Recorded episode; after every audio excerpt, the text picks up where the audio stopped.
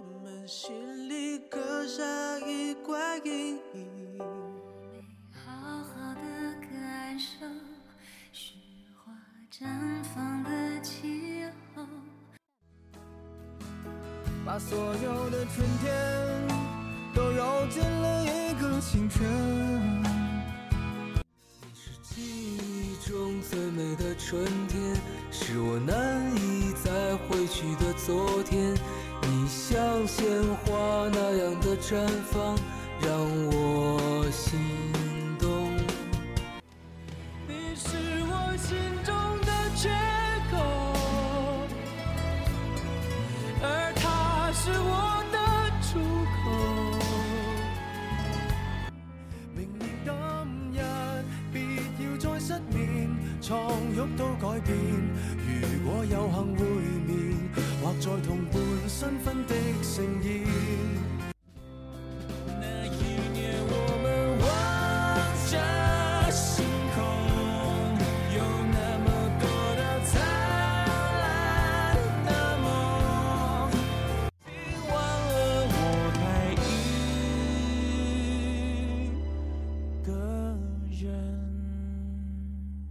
嘿亲爱的你们还好吗？陪你走一段路，陪你说一些话，欢迎来到印记木屋，我是六七。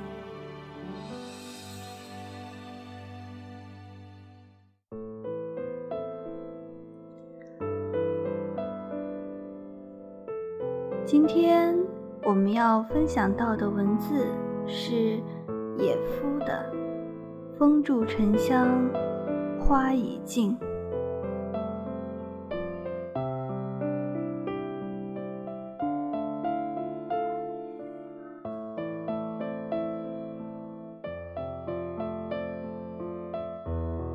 后半夜收到的短信，清晨才看见，想必是急事，便赶紧打电话过去。那端一个男人哭着说，他的妹妹自杀了。我的心顿时感到揪疼。在这个寒冷的春天，死亡几乎无处不在。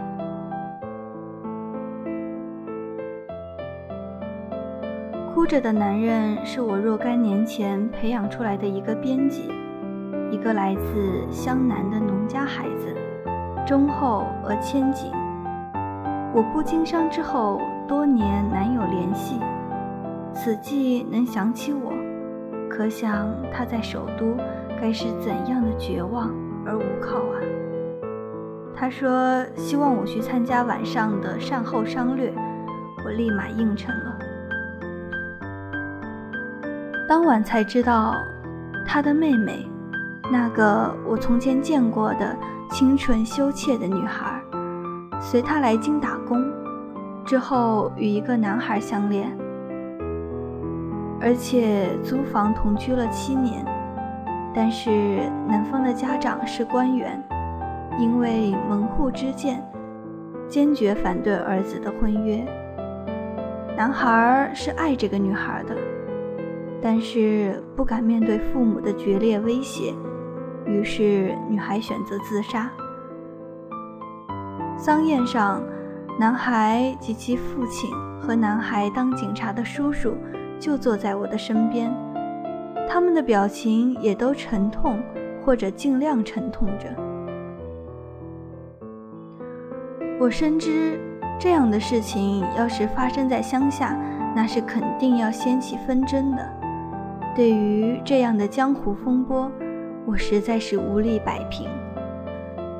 即便我这位兄弟和他的亲友如何愤恨不平，事实上法律是无从还他们一个公道的，而其他一切更不能挽回一个鲜活的年轻生命。我只能说，善后之事，以善为先，双方尽量尊重死者。善待生者，不要将悲剧再次扩大。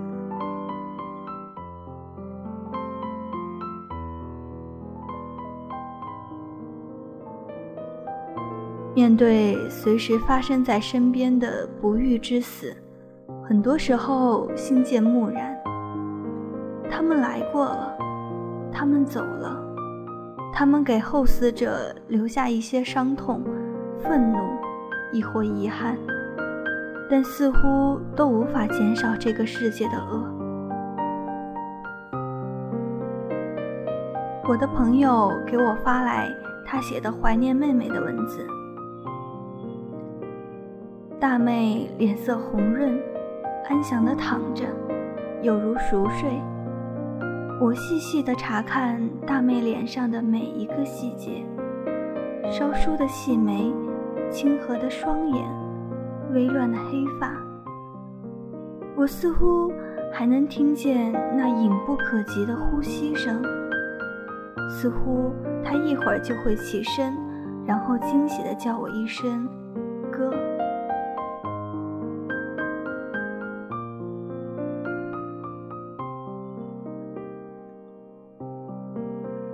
我熟悉这些残酷的道别场面，我能隐隐听见那些无处不在的哭声。无助的朋友说：“你看看我大妹的 QQ 空间吧。”她在清明节决定了这一切，在五一实现了她的诀别。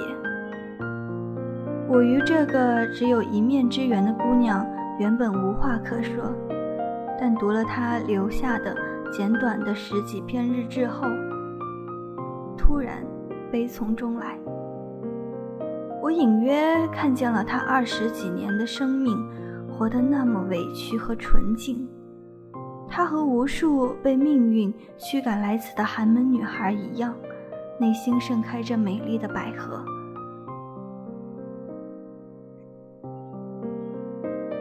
戛然委地时，往往都无人发现。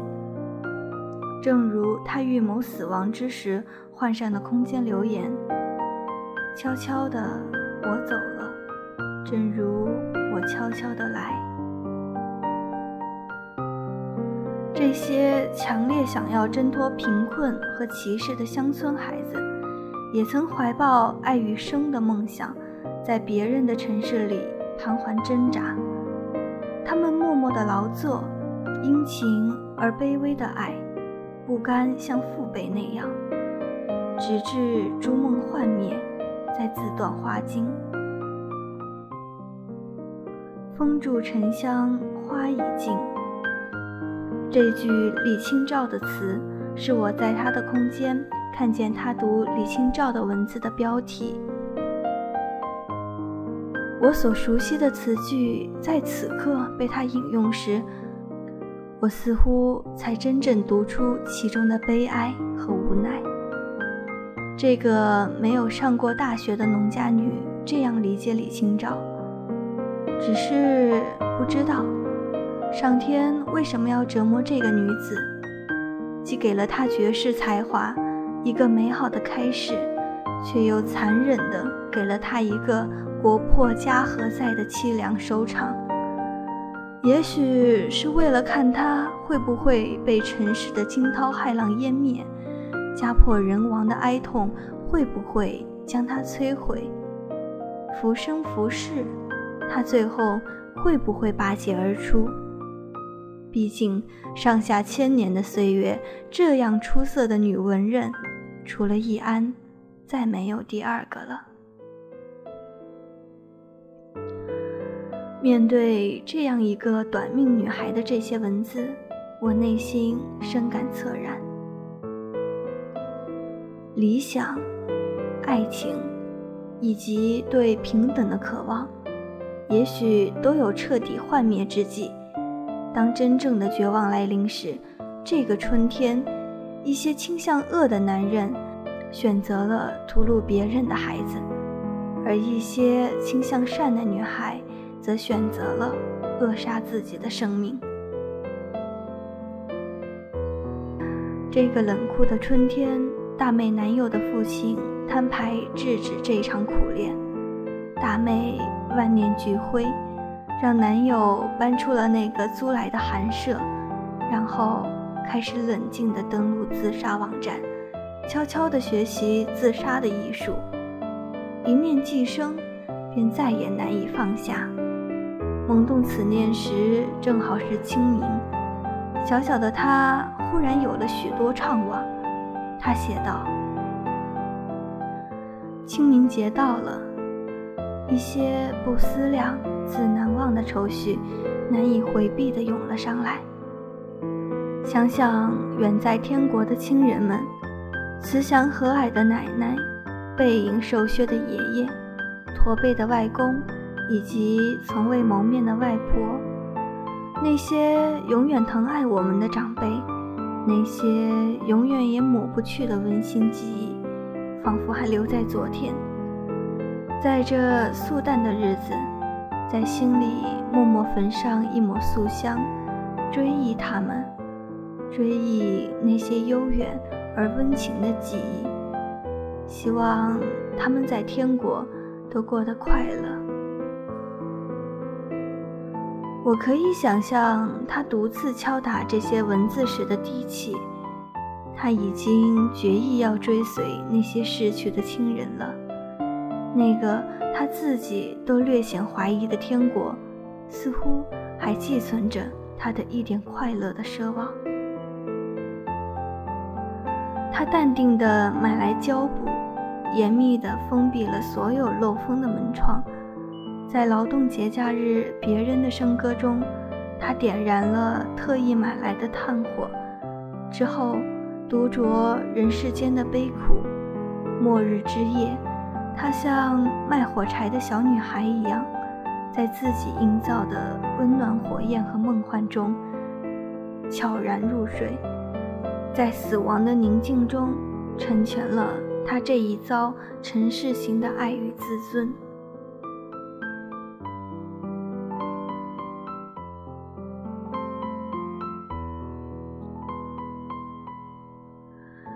他的 QQ 空间里一直播放着周杰伦谱的一首歌曲，那是一个叫容祖儿的歌手在低吟浅唱。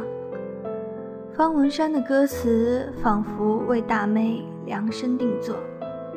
回忆像个说书的人，用充满乡音的口吻，跳过水坑，绕过小村，等相遇的缘分。你用泥巴捏一座城。说将来要娶我进门，转多少身，过几次门，虚掷青春。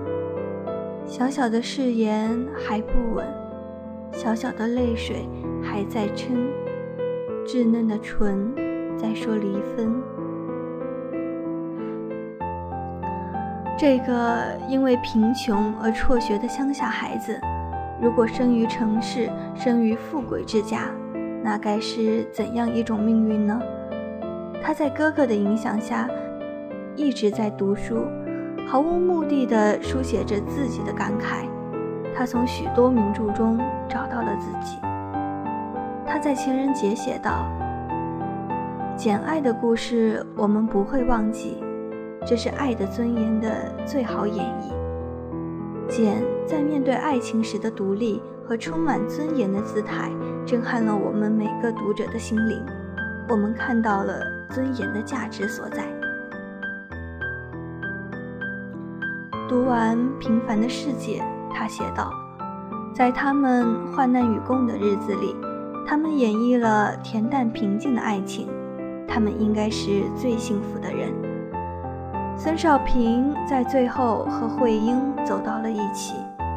历经磨难的他，终于在慧英身上找到了归宿，找到了慰藉。这份爱让人震撼和动容。人生本就平凡，不平凡的只是一颗坚持不懈、永不退缩的心。正是因为这些不平凡的爱，让我们更加理解了爱，让这些爱变得更加的不平凡。但是安徒生的《海的女儿》似乎给了他宿命的暗示。他在读后写道：“他为了心爱的王子，喝下了能让鱼尾变成双腿的药水，忍受着每一步如走在刀尖上的疼痛，来到王子身边。但他最终也没有得到王子。”得到属于自己的那份爱情。为了心爱的人的幸福，他又一次牺牲了自己，宁愿自己变成泡沫，也不愿去杀死王子，让自己活下去。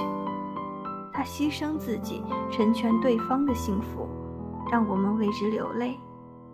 这种爱恋苦涩而美好，正如青春期的少男少女们，他们的爱总能给自己留下回忆和芬芳。这份爱如一缕阳光，有着童话般的纯净，但同时又洋溢着简单和不切实际的幻想。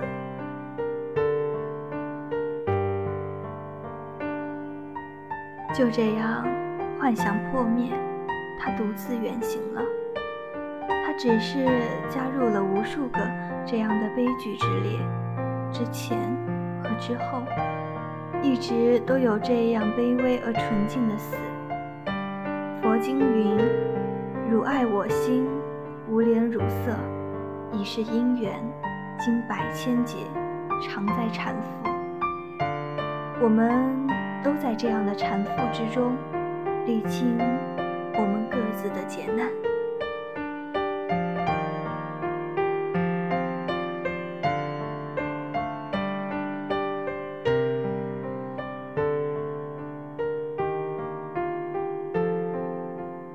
今天我们的节目就到这里。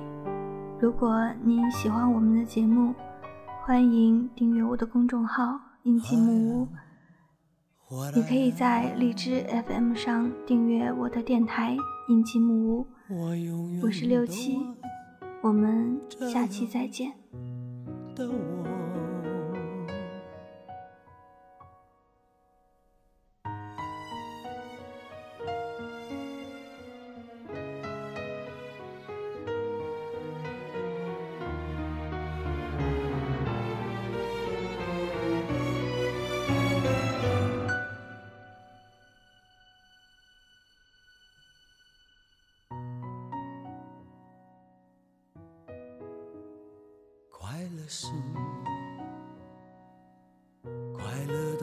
是不止一种，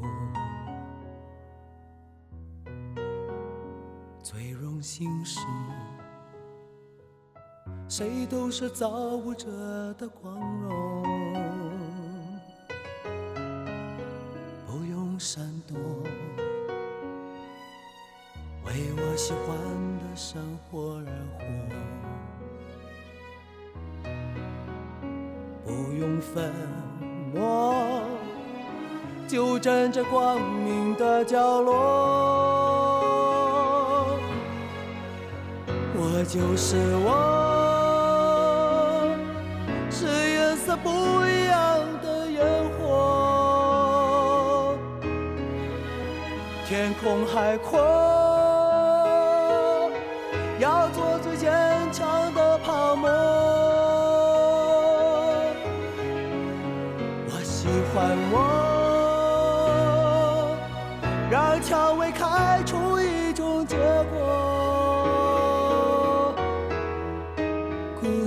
沙漠里依然盛放的赤裸裸，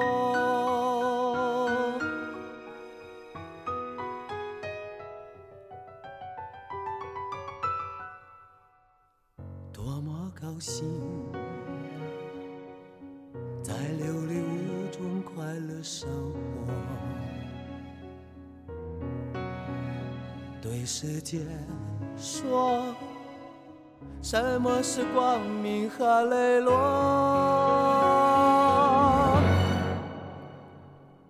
我就是我，是颜色不一样的烟火，天空海阔。